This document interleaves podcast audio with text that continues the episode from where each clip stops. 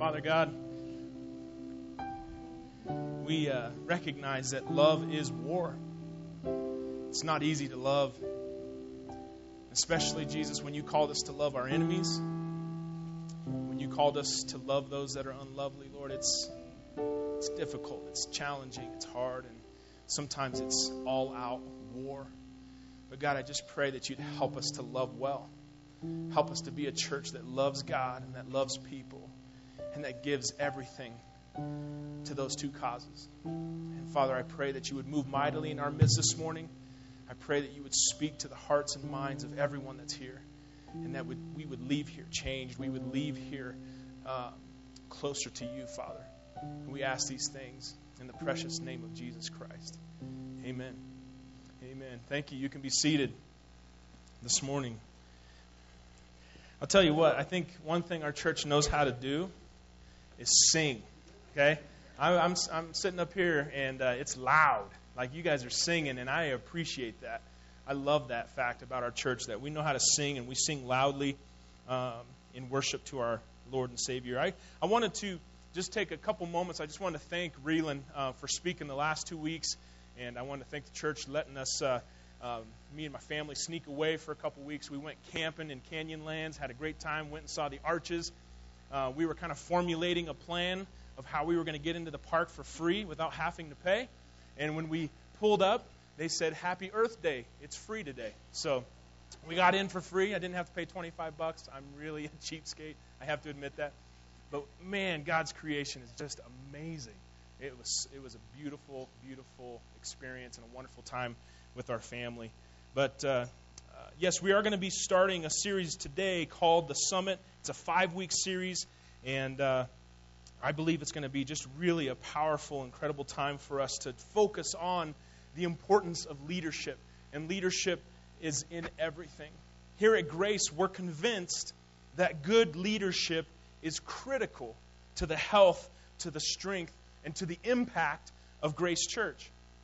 Grace Church's effectiveness in pursuing its God given mission is largely dependent on the character, the devotion, and even the skill of its leadership.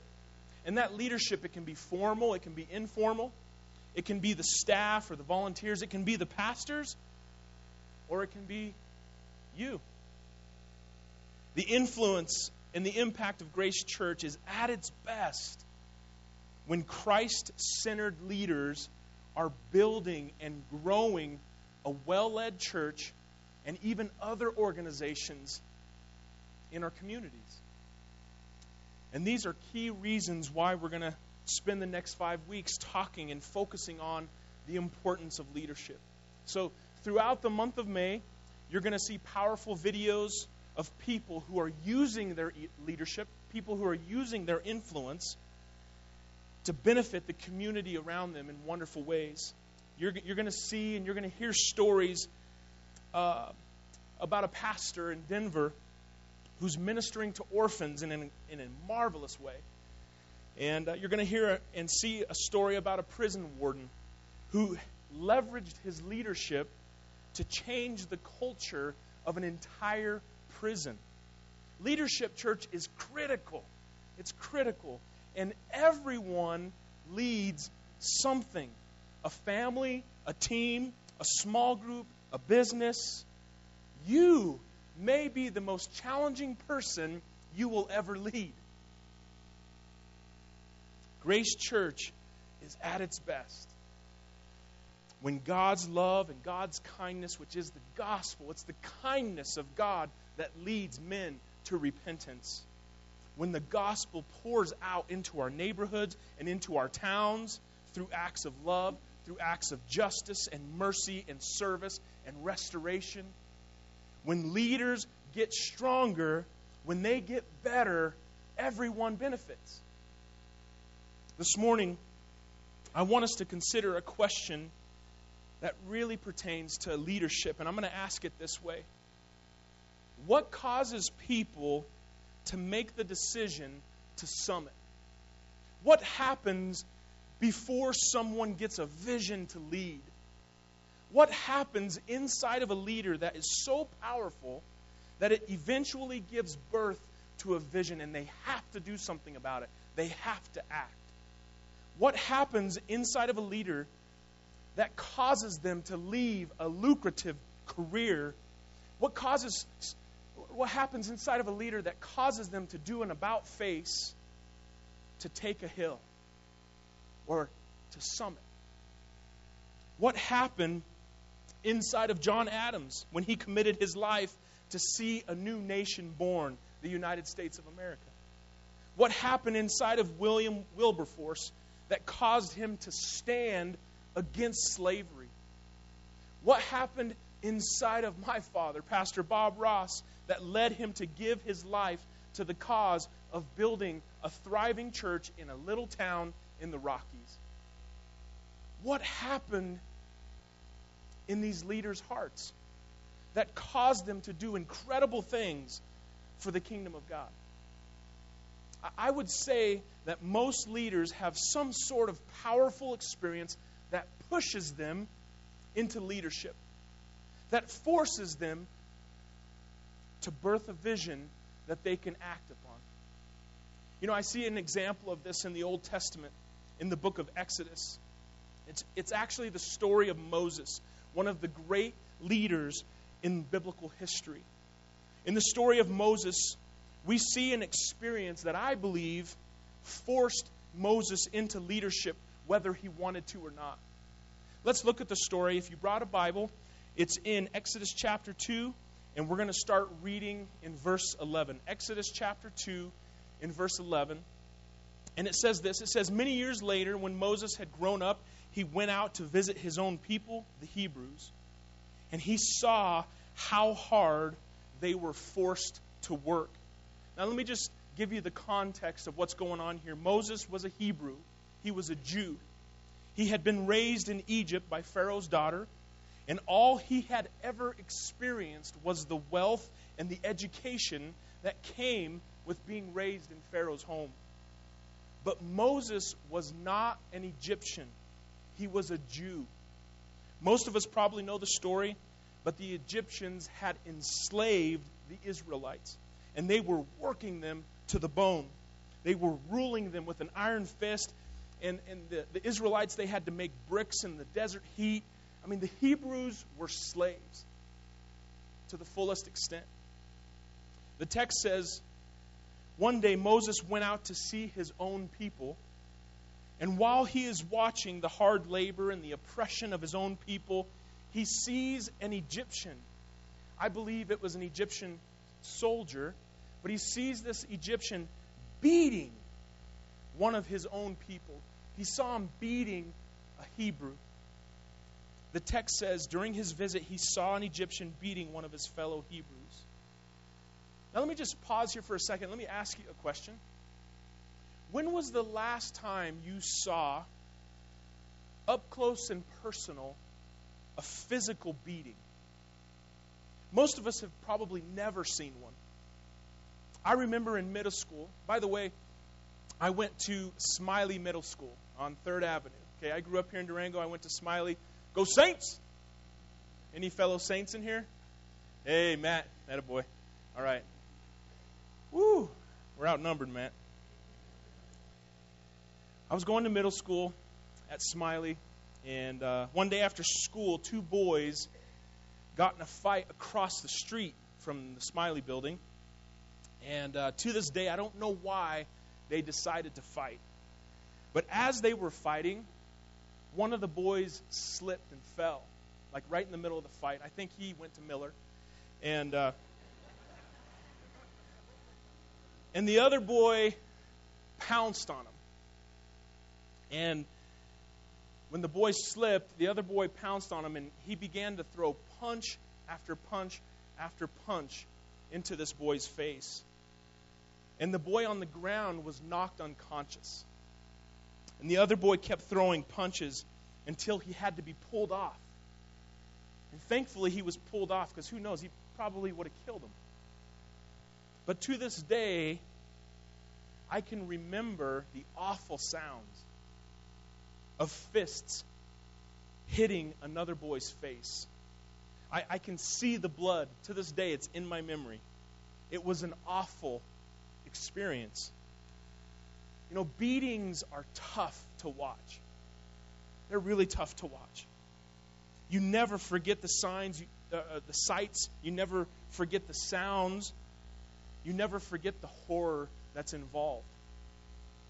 So Moses is, is watching an Egyptian guy just beating. He's smashing the nose and he's spattering the blood of one of his fellow Hebrews. And Moses gets to the point where he can't take it anymore. The sights, the sounds, the blood, it, it was too much for him. Something snapped inside of Moses. Let's look at verse 12 in chapter 2. After looking in all directions, he's looking around, making sure no one's looking. To make sure no one was watching, Moses, he comes to the defense of the Hebrew and he gets into a, a fight with this Egyptian man and he kills the Egyptian. And the scripture says he hides the body in the sand. The scriptures go on to say that Moses goes out again on another day to see his people and to see the enslavement and the oppression. And this time he sees two Hebrew men fighting. It's the same sounds, it's the same sights, it's the same smashing of teeth, it's the, it's the sight of blood. And Moses breaks up the fight between these two Hebrew men and he says, Why? Why, why are you fighting each other? Like, what are you thinking? Our people are forced into labor. We get beat by Egyptians every day. Isn't that bad enough? Don't fight with each other. Come on, guys.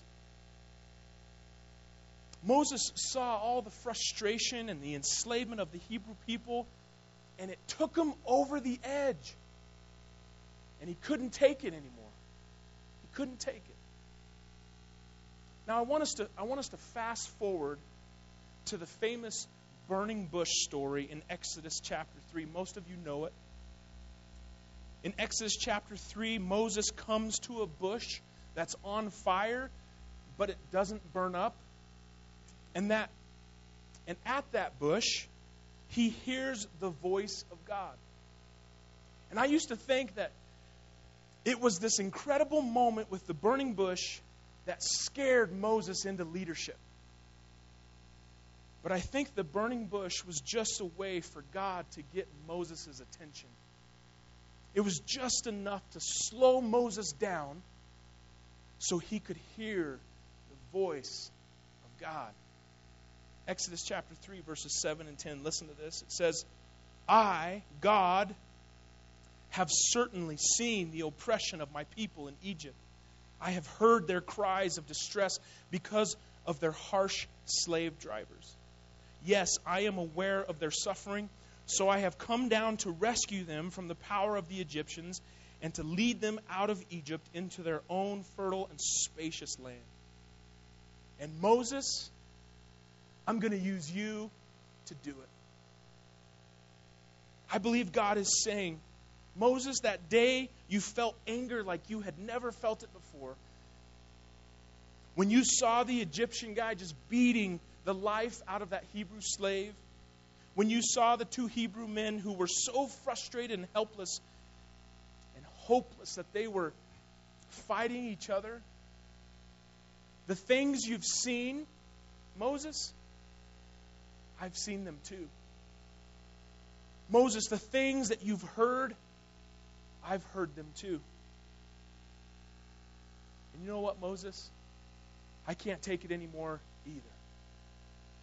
Moses, I'm choosing you to do something about it. I see the passion in you for your people.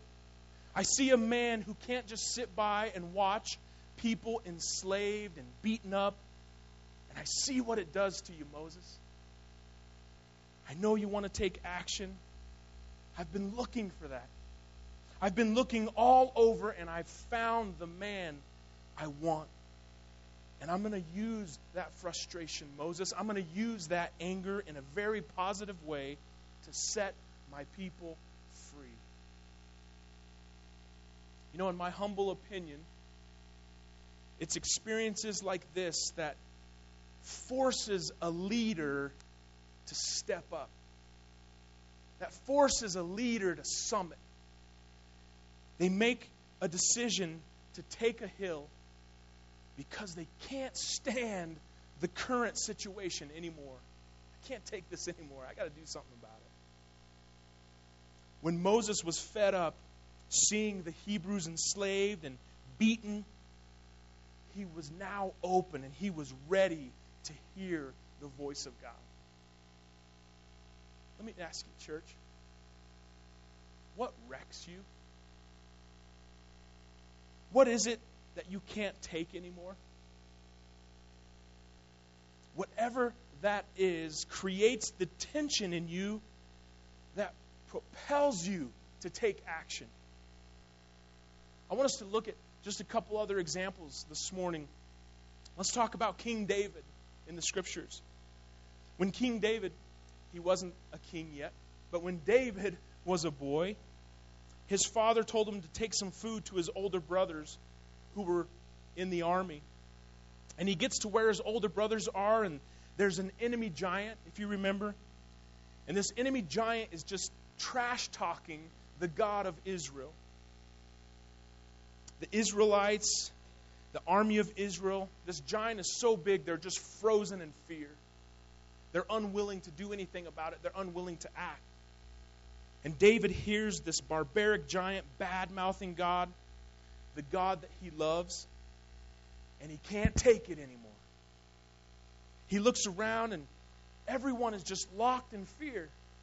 They're unwilling to act, they're unwilling to stand up to this giant.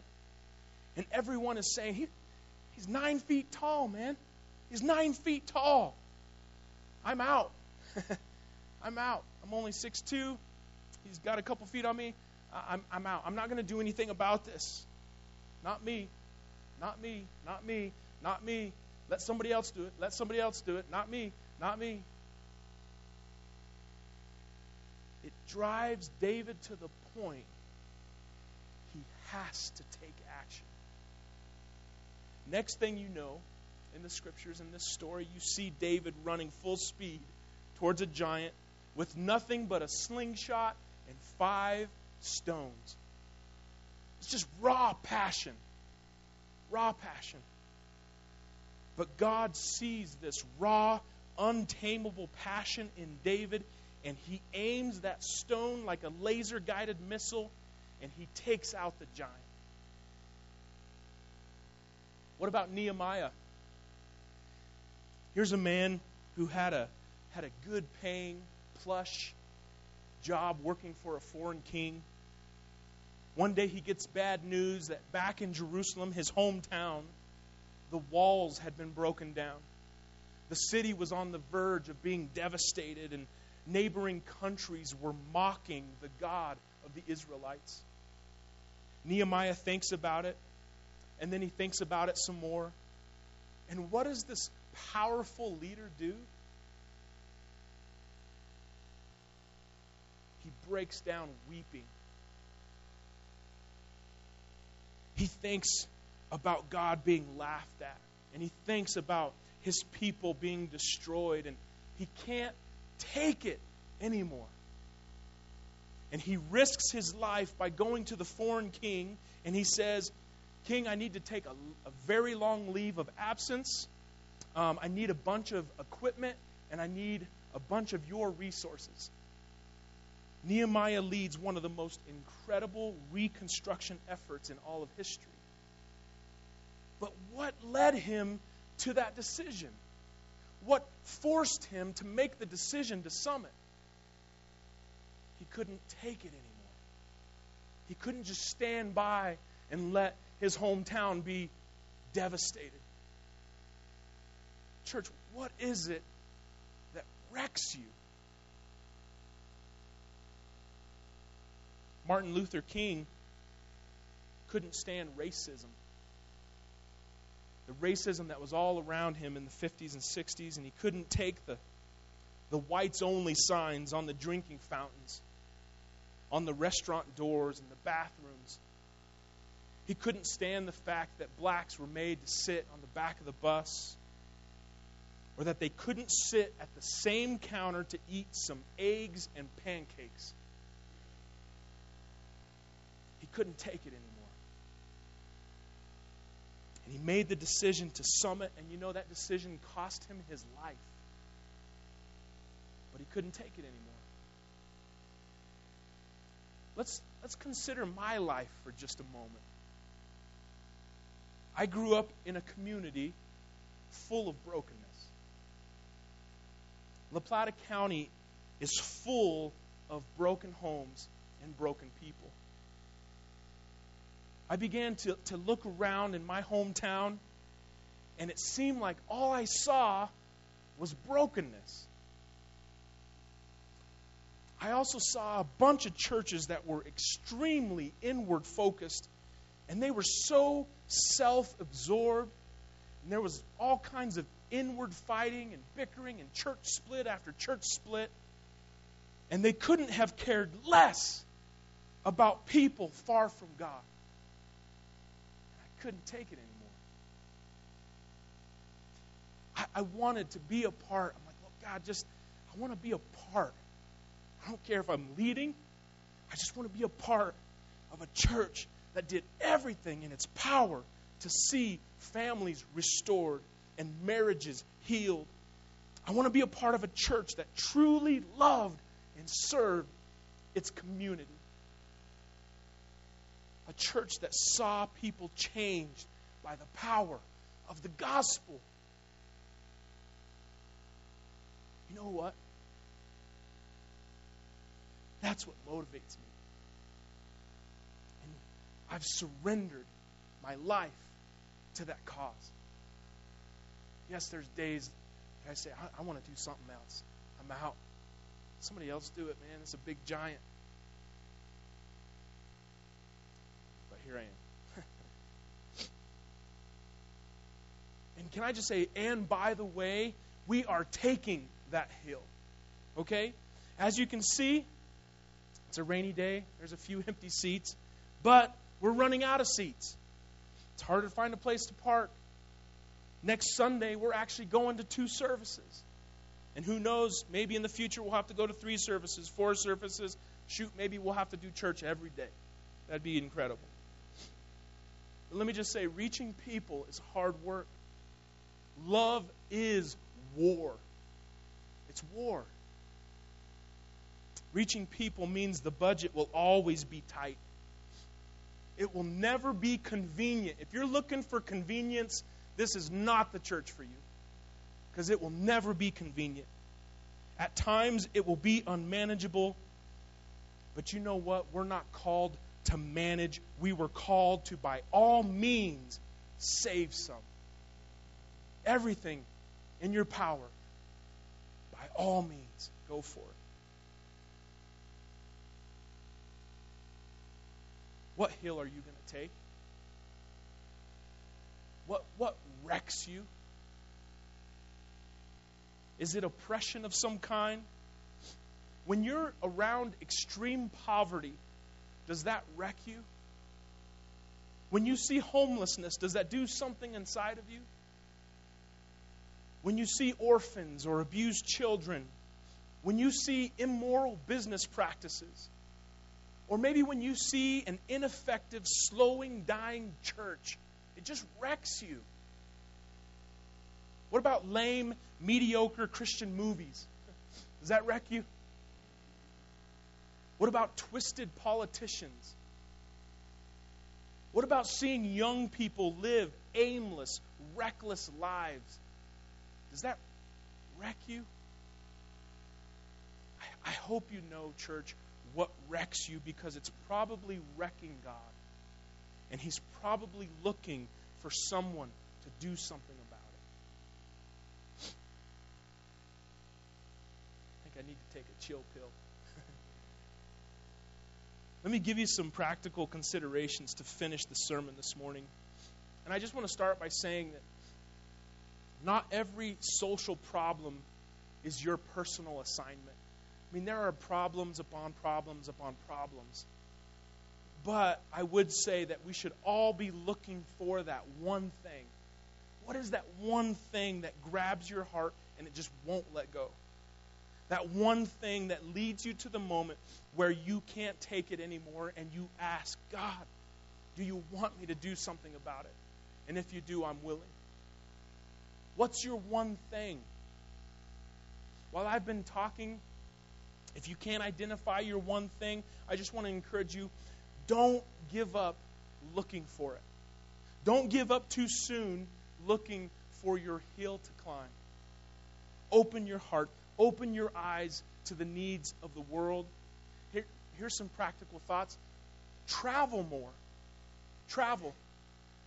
Maybe you need to expose yourself to some of the great needs in this world. Go on a missions trip. Man, that'll open up your eyes. Team up with Love This Town and just start serving your community. Just start serving. Man, that'll open up your heart. That'll open up your eyes. You'll begin to see things you've never seen, experience things you've never experienced. And I believe if you do those simple things, there will come a time when God will stir in you and you'll say, I've got to do something about that. I can't I can't just stand by when everyone else is locked in fear and they're unwilling. I'm going to grab my little slingshot I'm going to pick up a couple rocks and it's go time. What would happen? This is my opportunity to dream just a little bit. What would happen if pastors of local churches in our area, what would happen if leaders of small groups, business leaders, husbands and fathers, wives and mothers, teachers, professionals, what would happen if we all took action and we did something about the things that wreck us? What would happen? What would happen if leaders humbled themselves? What, if, what would happen if we let go of our pride? We let go of our fear. We let go of our need to please people. We let go of our need to be in control. Because you know what? The cause is too important for us to mess with that garbage. We can't waste time with that nonsense. Can you imagine what would happen if we all made the decision to summit? I'm going to give my life. You know, I, I guess I'm just foolish enough to think that it's possible. But you are the one that has to decide. What wrecks you? You know, there's a huge difference between a professional pastor and one who has been wrecked by God. I never, ever want to be in a church with some professional pastor who's just putting in time so he can go golfing when he retires. I want to be in a church that is led by someone who has a fire burning inside of them. Someone who says, I have to do this. To be honest with you, I really don't want to, but I have to. So, what hill are you going to take?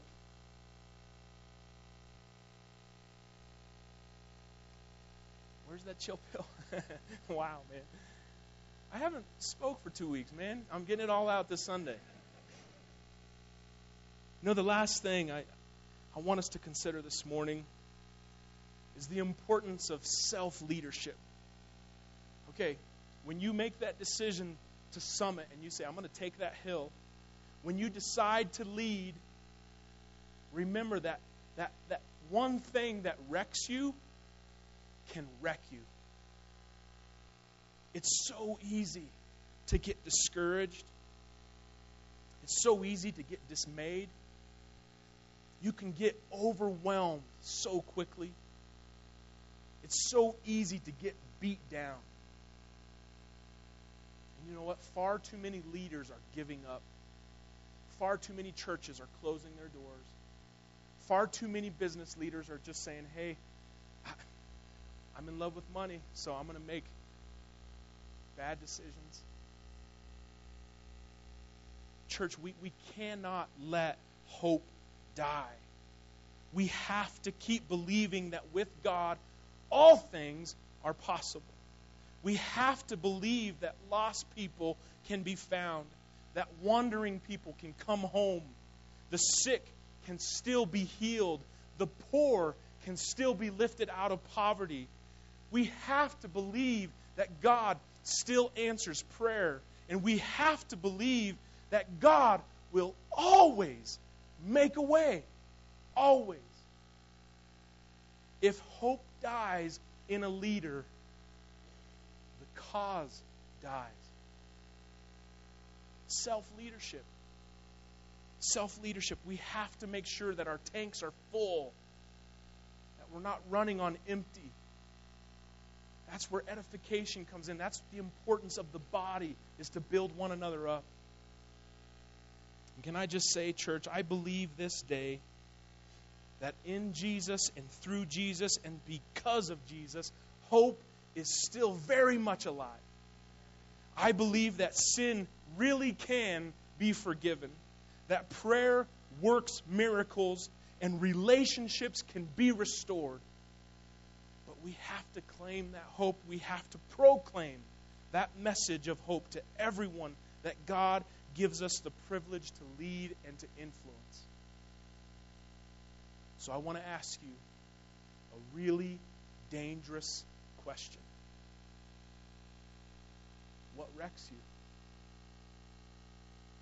So much, gosh, so much is at stake in our broken communities, in our broken world.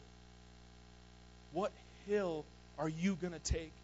Because whatever is wrecking you is also wrecking the heart of God, and He's looking for someone like you to do something about it. And so I pray that you will make the decision to summit. To those of you who've already made that decision to summit, let me ask you. You said, Hey, I'm giving my life to the cause of Christ. Let me ask you, are you risking enough for it? In what life are you going to go all out for the cause, for the kingdom of God? This is the only life you got. Are you doing everything in your power? Have you made the decision to say, with God's help, I'm going to spend the rest of my life trying to bring hope and help to the brokenness that's around me?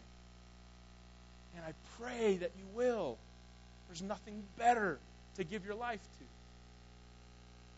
I pray that you will give your one and only life as a living sacrifice to the holy God and you lay it before Him and you say, God, whatever the heck you want to do with this life, you do it. You do it. You know, this idea of self leadership, it's so important that we as a church, we decided to do something about it. You know, one of the main responsibilities of a church is to equip, to prepare you, the saints, for the work of ministry, to help you become better leaders in your home, in your church, in your business, in your world. And so we made the decision to host the Global Leadership Summit August 11th and 12th. What is the Global Leadership Summit? It's a live two day event. It's telecast in HD from Willow Creek Community Church in Chicago. It's a world class event featuring world class leaders and it's affordable. And here's the best part it's unapologetically Christ centered. And it's going to be right here at Grace Church, August 11th and 12th. So this morning, we're actually going to just show you right now a little four minute video, and it's called Summit Impact. And I just wanted to give you a little glimpse of what the Global Leadership Summit is all about. So we're going to show this video at this time.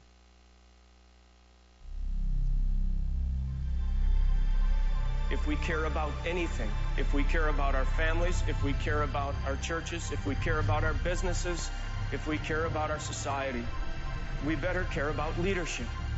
But we do choose either to be sinners or saints, to be nobody or heroes. If you want to be a hero, do what God wants you to do. The signature of mediocrity is not an unwillingness to change, but the true signature of mediocrity is chronic inconsistency. People say, you know, failure is not an option. Oh, yes, it is, every time. The great leaders are those who understand that and are always ready to deal with that kind of failure. Stop asking God to bless what you're doing. Find out what God is doing because it's already blessed. I want you to take the light that I've put on the inside of you and I want you to go and penetrate that darkness and illuminate that darkness with the life and the hope of Jesus Christ. We want to be great leaders. It's goes, okay, then let me give you this. Not so with you. Instead, whoever wants to become great among you must be your servant. One of the jobs of a leader is to make guys like me feel six four with hair. Leadership is helping people to see their own leadership qualities and potential. Lead in the things that matter to God. In Jesus' name, stop saying you don't have the ability and start saying I can do all things through Christ who gives me the strength to do it. Vision is the picture of the future that produces passion in people. Vision makes the present experience indefensible, unacceptable. People live for visions, and more often than you would think, people die for visions. Visions are powerful things. It's such a joy to now know that there are 600 or even more sites and venues, pastors, and really great leaders all around the world who are reflective before God and asking God to speak and lead and touch and guide. When that happens at a summit, that's when you realize how unique this event really is. Here, Scott Boyer received a prompting to start a transformative pharmaceutical company to provide one standard of epilepsy treatment to the entire world. Sean Wolfington responded to a whisper from God to produce the film Bella on adoption. Craig Groeschel was prompted by God to start a church. At the summit, God changed my life. I remember thinking, God, if you let me start a church, I promise I'll start something just like this, believing that the local church is the hope of the world.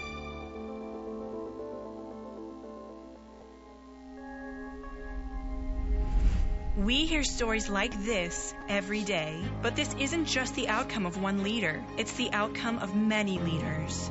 96% of attendees said they gained courage to lead amidst opposition. 81% of attendees cited concrete ways their supervisor had become a better leader. And 10% said they did not quit their leadership position because of the summit.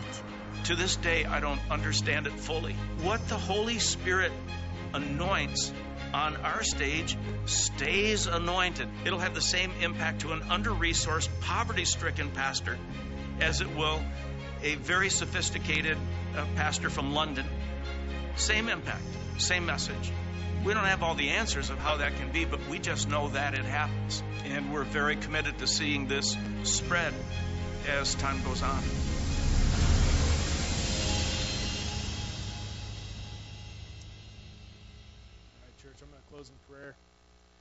Father God, speak to us by your Spirit.